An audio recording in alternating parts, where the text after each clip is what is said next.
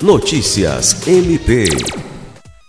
A experiência Medidas Protetivas já do Ministério Público do Estado do Acre foi selecionada pelo selo FBSP 2021 e o órgão será visitado por uma equipe de pesquisadores do Fórum Brasileiro de Segurança Pública, que posteriormente irá documentar a experiência dentro da Casoteca de Práticas Inovadoras de Enfrentamento à Violência contra Meninas e Mulheres.